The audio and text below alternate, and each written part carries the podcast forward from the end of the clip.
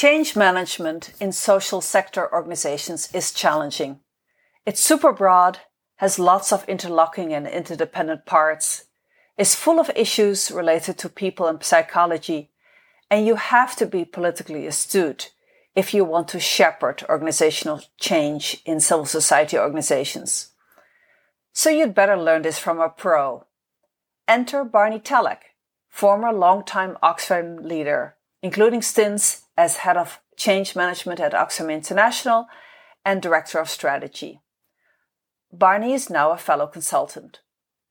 Listen to his advice on people centric as well as politically astute approaches to change management. And if you value this episode, please help other social sector leaders find the podcast by leaving me a review on Apple Podcast, Google Podcast, or on Spotify. Now, on to the show.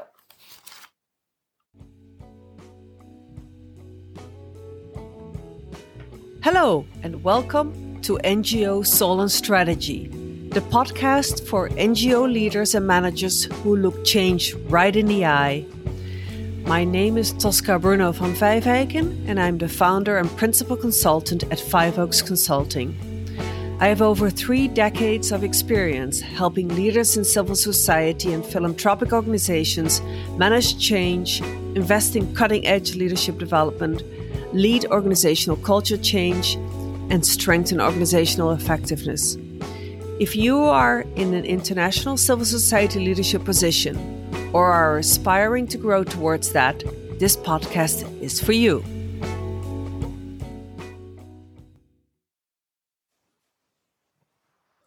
Good day, everybody. Uh, happy to be back with you all at my podcast, NGO Soul and Strategy. And today we are talking with Barney Tallack. And Barney, as many of you know, has worked in the NGO, social justice, and not for profit sectors for nearly 30 years. He's held uh, senior leadership and board member roles in a variety of international and UK organizations. He was the director strategy and transformation at, um, at Oxfam in successive roles. He has a lot of background in supporting restructuring of organizations, restructuring of governance, as well uh, in NGOs, as well as mergers and acquisitions. As the director of strategy, Barney uh, for Oxfam International, Barney ran the global strategy process, the, the last one before the, the current one that was initiated. And for five years, he also directed the global transformation and change work at Oxfam International.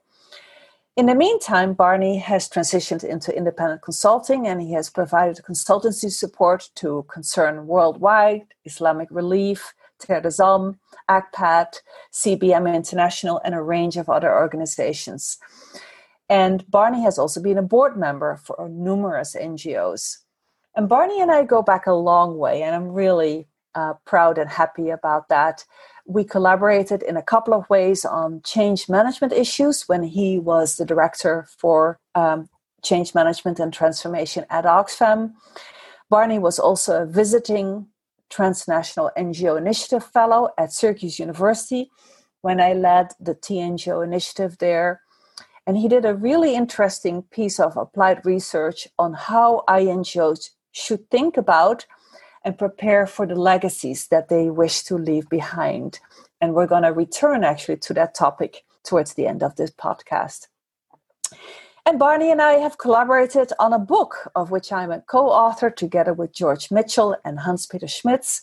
This book will come out next month, actually, June 2020, with Oxford University Press. It is titled Between Power and Irrelevance The Future of Transnational NGOs. And Barney contributed to a couple of chapters, and he also wrote the afterword, which we were very grateful for. And we're also still thinking how we could um, share our joint knowledge on change management with INGO clients and the broader NGO community. So, as I said, we go way back, and it's my absolute pleasure to talk today um, in this podcast. Barney and I will talk first for um, uh, some time about change management, this very kind of nebulous topic that, uh, that nonetheless is always very relevant and probably as relevant now during our pandemic as it is at any point. Um, and towards the end, I will also then bring it to the current moment in terms of the, the impacts the, and the implications of the pandemic uh, on the financial for- forecast for NGOs and how CEOs and boards should respond to that. So we're going to devote a good chunk of time to that as well. So, Barney, welcome to our podcast. It's a pleasure. And uh, as you say, we've collaborated many times on many things. So this is this is wonderful. Lovely. It's to, it's a, a, lovely conversation to uh, to kind of sum that up. So let's talk first about change management. Tell me a little bit about how you define that term change management. It truly does sound rather nebulous, doesn't it? How do you define it in your work when you were a practitioner at Oxfam? And how do you define it now as a consultant working with INGO leaders?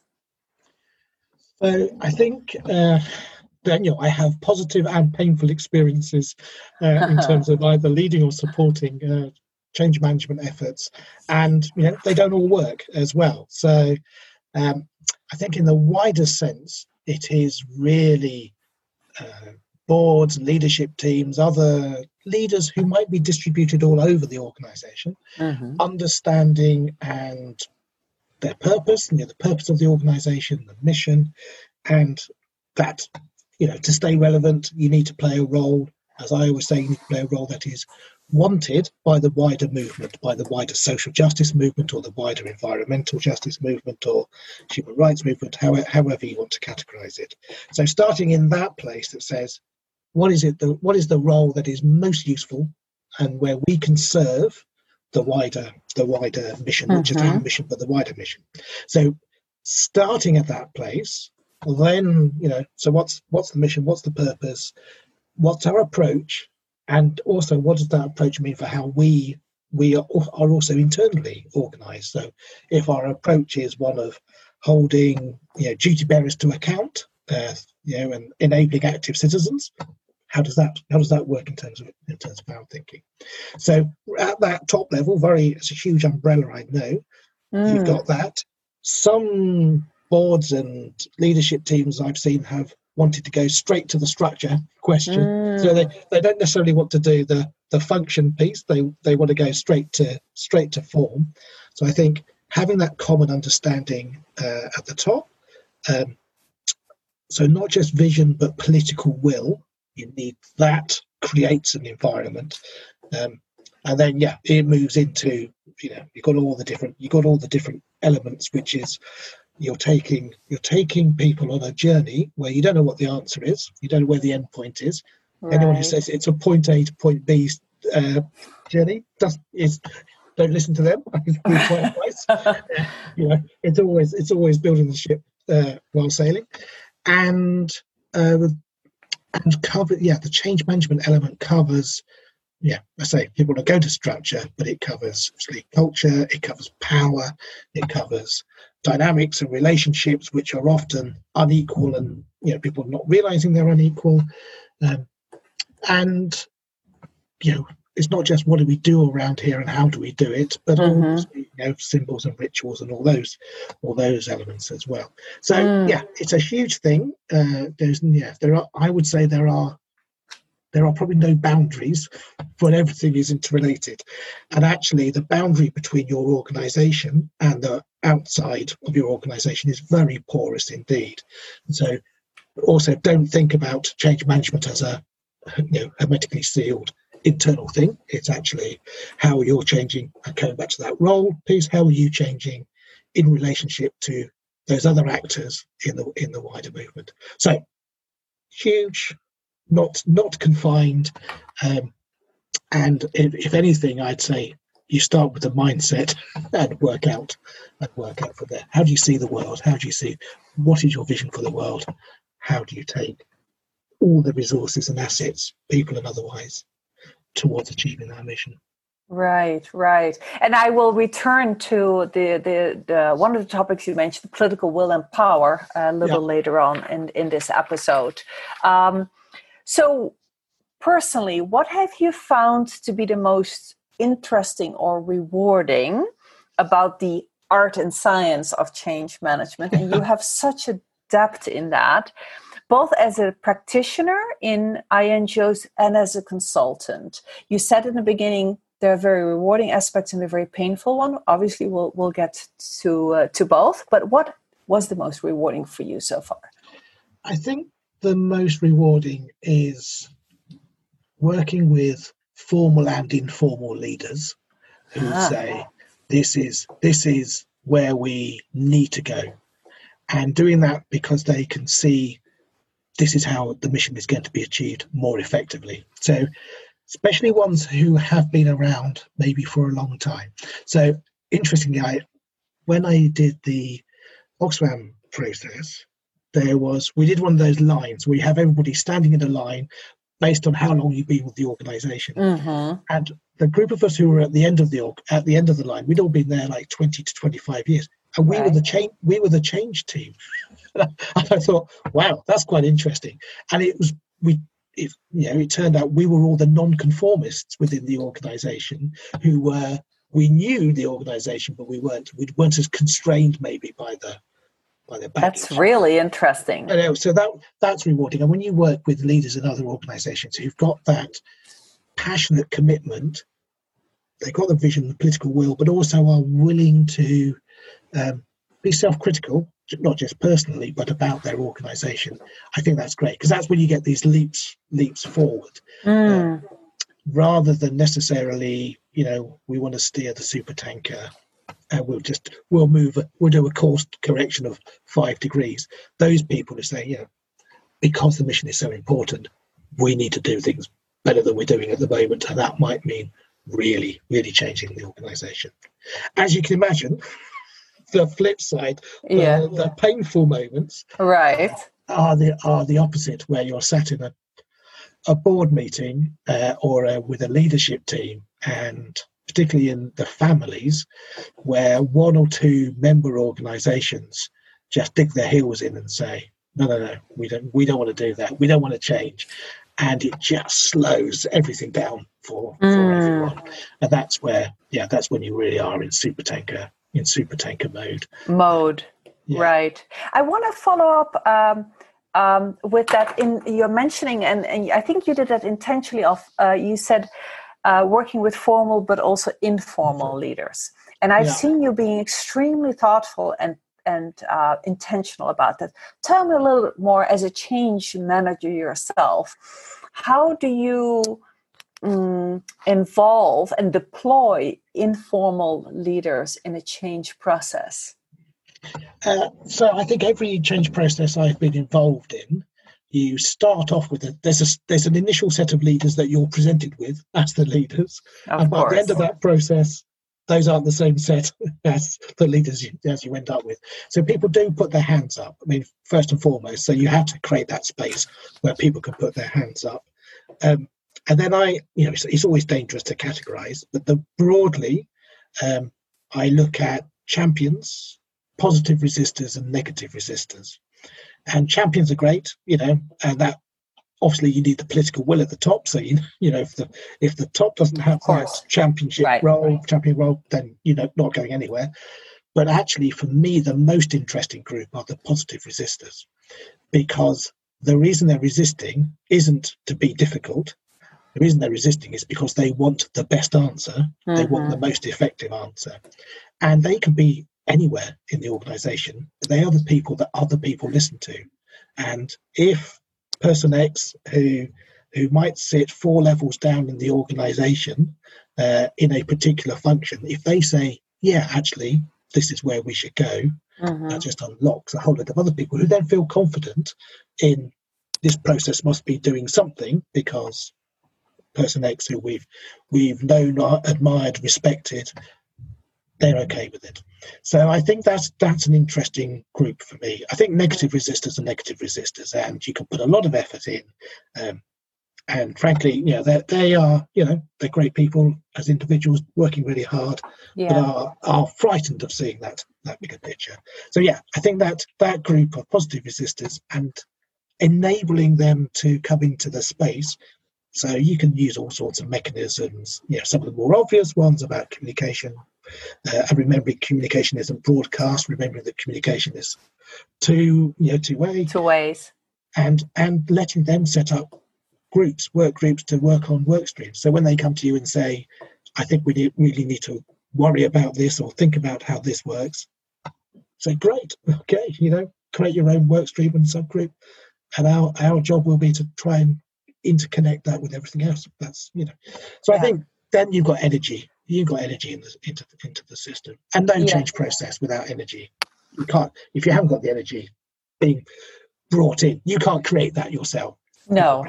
No. So what you said about positive resistors uh, was really interesting. It made me think of, um, you know, uh, also uh, culture carriers, right? Some of these informal leaders are culture carriers. Yeah. They're not just ambassadors, but they're culture carriers. They are often nodes in a network where people will go and people want to watch and people want to emulate right they have a high symbolic value in the organization and i think some of the the change processes that you and I have either observed or been a part of have probably under utilized the potential of these people. And that makes me also think of uh, um, uh, concepts around change management like um, uh, Leandro Herrero's work on viral change, for instance. Yeah, yeah. Nice. Um, I, I, would add one other thing on that, sure. which is that um, across a big organization and certainly a multi-member INGO, um, you have often these positive resistors feel like a lone voice. So, know, in, in their particular function, they have respect from people around them who know that they do things. But some of the things they've been saying maybe for years about, you know, we need to stop doing this and start doing that, um, or, do, you know, the importance of this function um, is sometimes lost. And actually, when you've got a multi-member family, certainly, and you create a space for them to come together with their their opposite numbers, if you like, their mm. peers in other parts of what has been a um, quite siloed organization. Mm. That's wonderful. That you can see them then building the, the energy themselves and co-creating solutions which are even more effective because they fit the whole system because they've got different positive resistors in the different parts, maybe different members, different affiliates, come together and go, look, this is an answer. And that filters up, you know, chief execs, program directors, finance directors do listen to these to these people. Right, and so that they feel not only do they feel less lonely, but they uh, they yeah. create and generate more energy, as you said. Yeah, I mean, before. they start with a group therapy session, obviously. we'll say, "This is yeah, this is the problem I'm having," and they all turn out to have the same. And I think, culture, in terms of working culture, I think what I've seen is, um, you know, you can look at Hofstede and national cultures and language group cultures and all the rest of it. Function, functional culture seems to me to to transcend all of those. You know, you get the idea. Can you just together. explain for our audiences what you mean by that?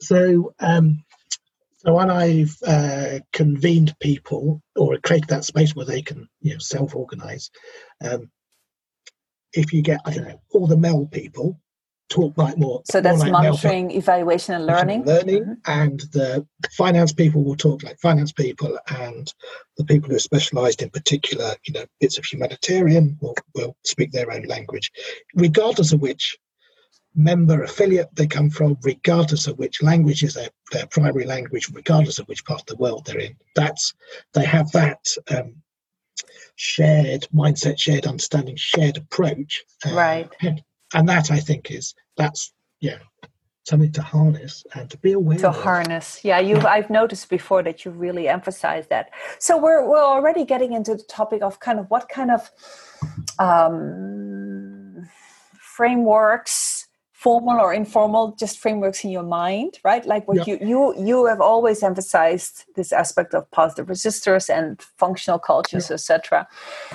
as you know, there are tons and tons of frameworks and concepts around change management, right? It's a huge field, as you say. Uh, it's not just a huge process to be in or to be designing or helping shepherd, but it's also a huge field. It's been around for a couple of decades. It's very much private sector kind of informed initially. Yeah. Uh, there are tons of them. So, which of those frameworks and resources and tools that you have found to be out there, quote unquote, have you found to be have most relevance to the NGO context? So maybe maybe I'm uh, either unprofessional or just too too uh, curious. Uh, I, I suspect this. the latter. yes, to do this in a systemic way. So yeah, well, obviously there's different there's different, as you say, different management consultancies. The big, you know, the big management consultancies. That you know, there's lots of literature, um, and so on and so on. Um, I I always come back to it's people centric. It's a people centric approach. So, um, what do you mean by? So, I mean, we talked about positive resistors. We've talked about energy. We talk about people creating, you know, creating the answers that that work for them.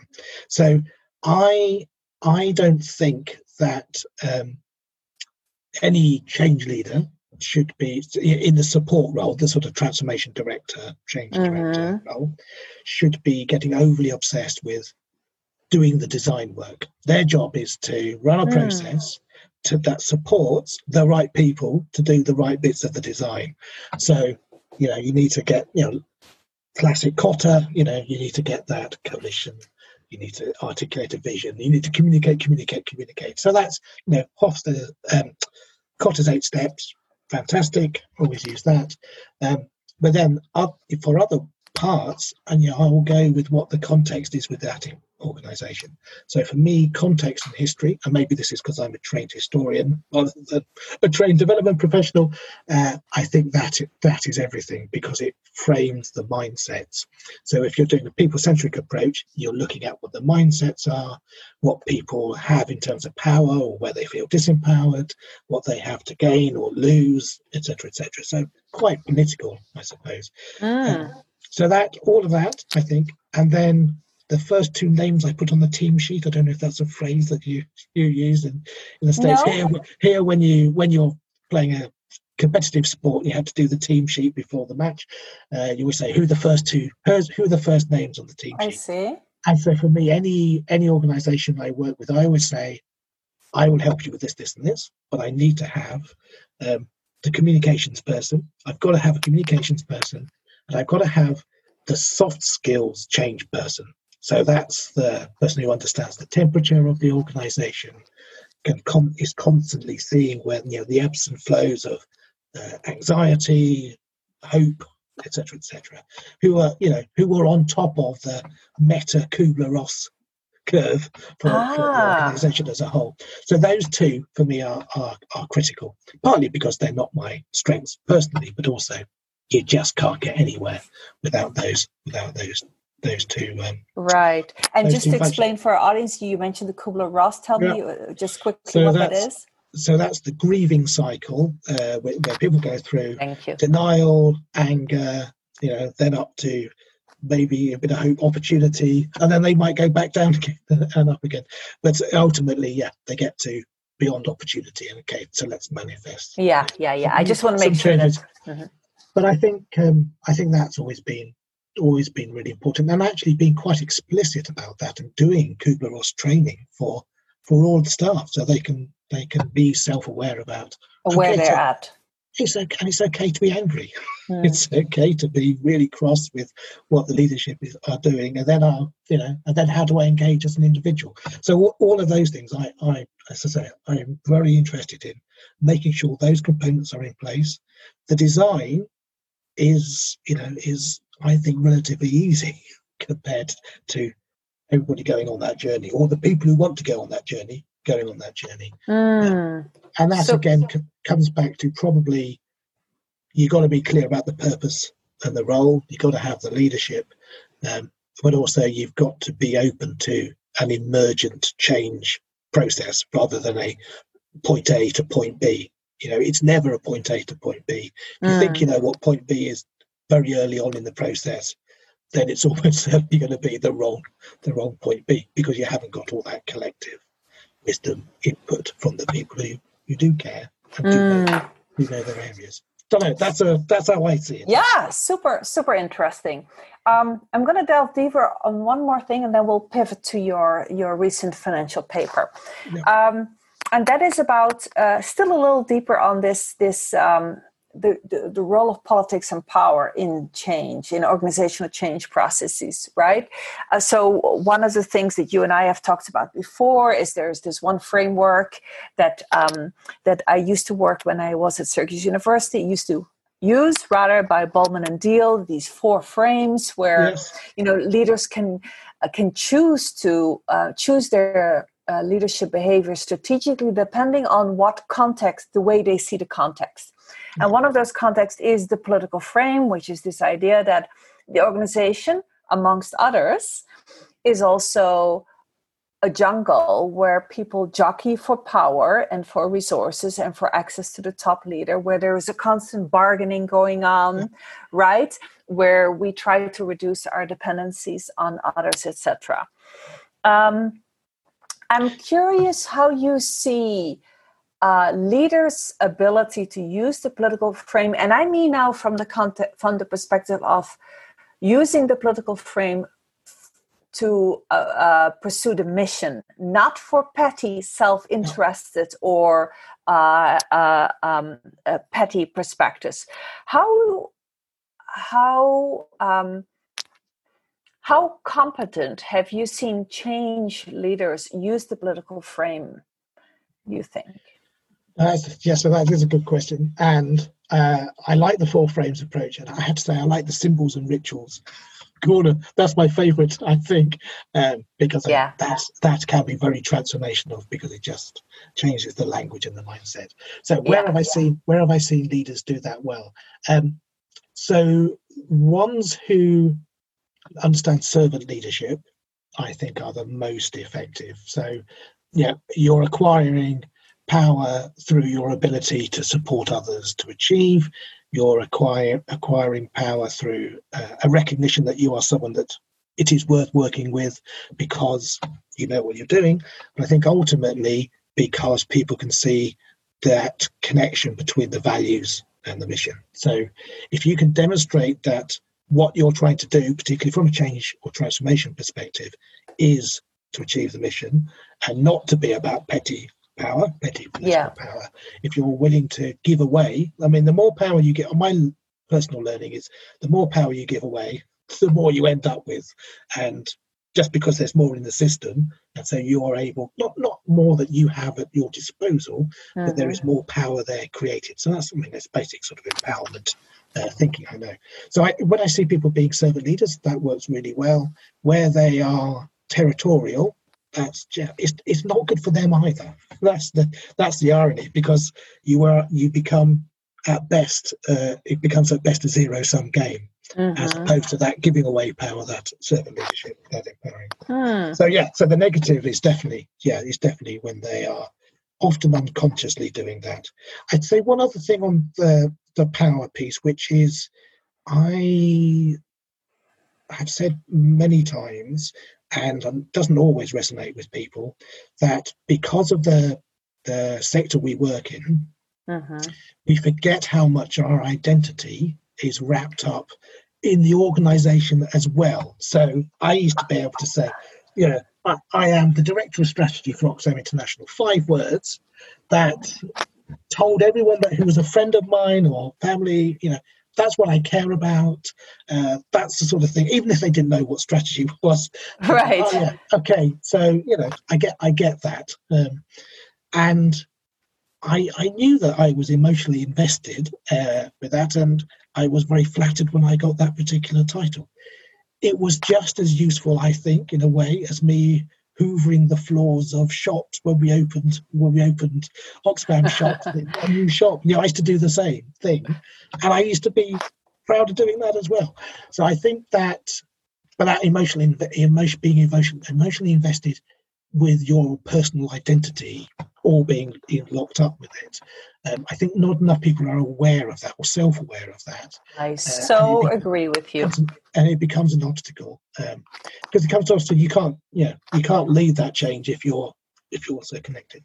Which is also why Kubler Ross is very useful in a way because people aren't just grieving about the potential loss of their job; they're grieving about the potential loss of their their identity with their yes. friends and their families, etc. So yes, yes. And one other thing, just on that, just you know, I know it's not the power piece, but going back to the Kubler Ross piece, is creating space for celebrating and grieving. I think is really mm. important. Mm, that's that's the, the the culture piece, the symbolic yeah. frame, right? Yes. yes. And I think in that um, that links to the identity piece because if people, what you never want to say to someone is, we need to go in this direction and imply that everything that someone spent their last 20 years doing has been worthless. Exactly. You really have to get that uh, yeah, and especially with positive resistors and others going, yeah, that was fantastic for that time. Yeah. We now need we now need to go in this very different direction. And how do we build? How do we build that? Anyway, that's an aside. But yeah, the power where people are servant leaders, where they are conscious of it, where they understand it's their identity is wrapped up and they can manage that. I think those are all those are all good things. Where people dig their heels in and want to play bargaining games, they disempower themselves as well as the system as a whole. Yes, so and everybody loses. Yes, and we've seen plenty of examples of that too. Uh, it, it's so fantastic to talk to you because I feel uh, we we so often resonate. I'm going to pivot now. So you have recently we're in the middle of the pandemic, right? It is uh, May 2020. You recently wrote an, a, a piece, uh, an article, a, a brief particularly I think focused on, on senior leaders and boards, right, of Global North founded NGOs, where you're doing some projections on the pretty uh, dire financial um, situation that you expect will will be the fallout from from the pandemic for those NGOs, and how boards and senior teams should react strategically to that. Tell me a little bit about how you think that financial picture will will evolve over the next couple of years as it relates to COVID, and what do you think CEOs and boards should do? So let's take let's take one of those and then come back on the other because there's a lot. Fair there. enough. So uh, on the on the financial side, on the funding side, um, and I I know I've been saying this for uh, quite a few years now. I think we as NGOs, INGOs, are we have some cognitive dissonance about the how the funding and our existential challenges um, link up, but we pretend that they don't, and we are you know focused on so focused on the mission, and everything is program led and as it should be, and community led, etc.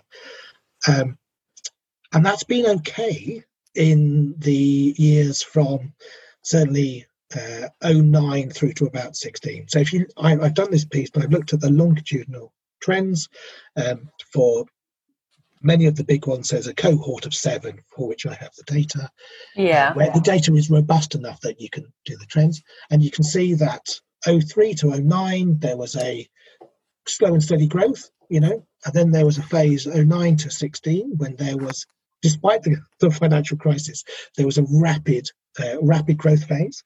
And actually, from 16 onwards, and this is all the families and you know, sector as a whole, there's been there was a flattening and then a decline already in 2018. So the trend has hasn't been one of growth, growth, growth with you know more rapid, less rapid. Um, it's been steady, rapid, flatten, decline. Um, and in you know over the longer longer term, we always said, "Oh well, the next big emergency will then take the whole sector up, and you know you never come down as far as you were before that."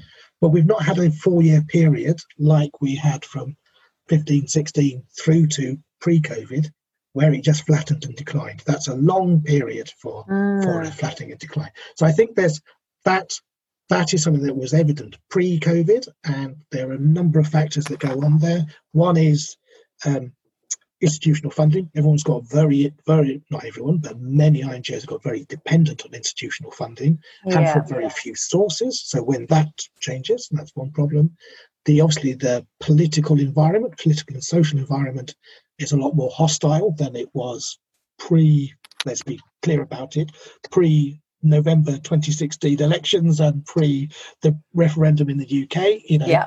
surfaced a surfaced a, a, political environment that was already there. We've we've seen greater attacks on INGOs and the sector because of what what they they stand for in that sense. So I think you've seen a few markets, dependency on on particular institutional funders, focused in especially five markets that most most of the money comes from and you're dependent on the public and the institutional funding in those in those places. From the public side, it's all saturated. It's really hard to, to grow without huge investment, and the rates of return are terrible compared to where they were mm. 10, 20 years ago when I started. So you've got this you've got this nexus of problems which were already existing and had been for a number of years prior to COVID. And I think the pandemic, what it does is just accelerate the decline or the problems that we already saw. So indebted governments um, won't be having you know lots of spare money to put into international development. Their populaces will not be clamoring for you know for politicians in yeah. their mandates. The mandates they're giving them won't be around 0.7. You know, only five of the DAC donors now give 0.7, um, where before it was yeah a huge number. So yeah, so we're in an environment where COVID, I think, has just accelerated and as we come out of the other side, we'll have not necessarily just the nativism problem, but an understandable people saying, actually, we've got to rebuild our own countries, yeah. our own communities, etc. So I think there's that challenge. The political mandate is then lost, which will also hit the institutional funding. So the reason I say all of that is it was a pre-COVID problem, and I think the the cognitive dissonance I was talking about was when times were good, people were seeing, ah, you know, institutional funding can grow the organization. The more, the, the bigger the organization is, is an approximation for, for impact. Great. But over the last few years, the existential element, the uh-huh. need for the funding has changed, has changed people's interaction with it, uh-huh. not always intentionally. That's a that's a pretty depressing picture, but uh, I uh, I fear it's a very realistic picture. So, what, um, in a nutshell, what are what your main recommendations to senior teams and and, and boards? Uh, I mean, there's the it's a it's a adage which is maybe slightly painful, but you know you don't waste a good crisis in terms of from a change perspective. So I think this is the this is an opportunity to really make some decisions, make some strategic decisions. So at you know, we are in May. People are doing scenario planning. Completely understand that's where you need to be. Uh-huh. What's my cash flow going to be for the next, you know, three months, six months, twelve months? Completely understand that. Um, but I think this is the moment to say, you know, what what do we need to be in order to achieve the mission uh, for the for the future? And I, I think there's four dimensions for me for that. And the first one is something I touched on earlier: role and relevance. Now is the time to really understand from your wider set of stakeholders, your critical friends across the piece, what's the most useful role that you can play, uh-huh. where are you relevant, um, and being honest about your strengths and your weaknesses, not the ones necessarily that you hold up as strengths. Some of the things where you say, "Oh, we're the unique expert on X or Y," really critique that. So I think mm. role relevance and yeah, getting those critical friends in. So that's one area. Leading from that, uh, following that is focus. You've got to, you've got to say this is the time where we, where we take the things that we aren't expert at, and now that we've done the exercise, we know we're not expert at. Yeah. Drop those. Be way way more focused on the thematic areas, the geographies, the program approaches, etc. So you, the mandate piece, can we do all three? Many organisations try to do humanitarian long-term development and advocacy. Can you really do all three? Are you skilled? And can you do it across multiple geographies? And can you really do it over multiple themes and sub-themes? So focus. Um, a very simple uh, third one, which is around just projections, financial projections for the future. So I know a number of organisations are we're either mid-process um, or uh, towards the end of the process, and they were set, setting financial targets which showed growth um, yeah. five year, ten year. Don't don't set don't set growth targets. Almost certainly, uh, the money's not going to be there, and actually, really do think about whether being smaller is actually going to achieve more impact if you're doing the things that you are actually expert in where your role and relevance uh, works. So that's the third one. Um, although do protect, protect the public awareness and grassroots community connectedness uh, mm-hmm. budgets. And then the fourth is thinking about members and growth, uh, thinking about it maybe in a different way. Um, so revisit your your rationale for growing your members of the organisation, your national members. Uh, is it is that really realistic? And combined with that is what is your organisation's response to localisation? Because I think a number of the northern INGOs have seen a route to growth being actually create southern members.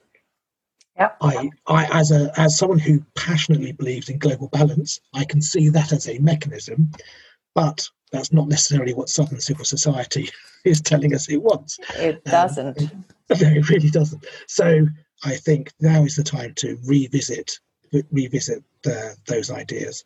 And maybe, you know, there's different ways of achieving it. Maybe you have fewer northern members by merging some of those ones that are struggling within your mm. family, maybe merging with another organization, um, maybe saying, look, we're good at this. What is it that we need to acquire? opportunistically because some organizations are going to go to the wall we know that and how do i acquire that to make make our, our organization stronger in the area that we can work in so yeah four things role relevance, focus, financial reality, um, and then growth, members. What is yeah? What is it you really want your organisation, combined family to look like? So that's yeah, yeah that would be my suggestion. Wow, that was a wide-ranging um, explanation on the financial projections and on on responses that we, uh, especially as leaders, can can make to that. So. Um, I will definitely um, in the show notes put a link to um, your email because you've already given me permission for that. Um, yeah. You're also going to write a guest blog on um, my Five Oaks uh, consulting site where uh, people can get the, this summary. Uh, because I really would like a lot of people to uh, to be able to read that. Um, Barney, we have to bring this uh, episode to a close. It's been such a delight to to talk to you. Although the last topic is not exactly delightful, it's it's a very um, it's a pretty uh, tough picture, uh, and um, yeah, I um, I I just think that it's better to be honest to ourselves at this moment, uh, because I think that there is a crucial role um, for many of us, but but we have to come to terms with some uh, some realities where indeed this crisis can be an opportunity for changes that maybe our sector and some of us individually as NGOs were overdue for anyway. Yeah. Yeah. So, with that, let me uh, finish by asking where can people find out more about you? Uh, so, if you look on my LinkedIn, you'll find me on there. There, the advantage of having a unique name is there's only one Barney Tallack on on LinkedIn. Yes. Uh, likewise, you know, people feel free to email me. Um, so Barney Tallack at gmail. Uh, I'll put it so, in the show notes, both of these. thank these. you very much. No, that's mm-hmm. good. So yeah, you you can track me down fairly easily. There's there's only one there's only one Barney Tallack, so uh, that's handy. That's we will put all of it in show notes, and so I want to thank you, Barney, again for this this. Um, such a stimulating conversation. And I want to thank all of you listeners today uh, for listening. This is Tosca, and I look forward to spending time with you on NGO Soul and Strategy next time.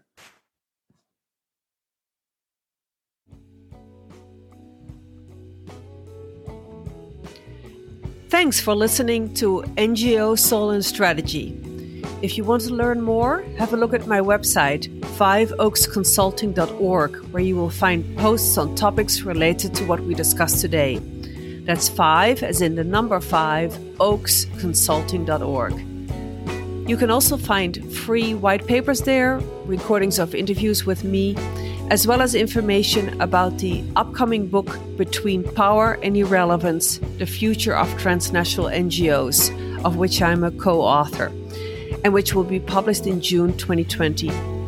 Or feel free to email me at tosca at fiveoaksconsulting.org and follow me on my social media channels LinkedIn, Twitter, and Facebook. And be sure to leave a review on iTunes or any of the places where you get your podcasts so that others can find it too. So, until we talk again, this is Tosca at NGO Soul and Strategy the podcast for leaders who look change right in the eye.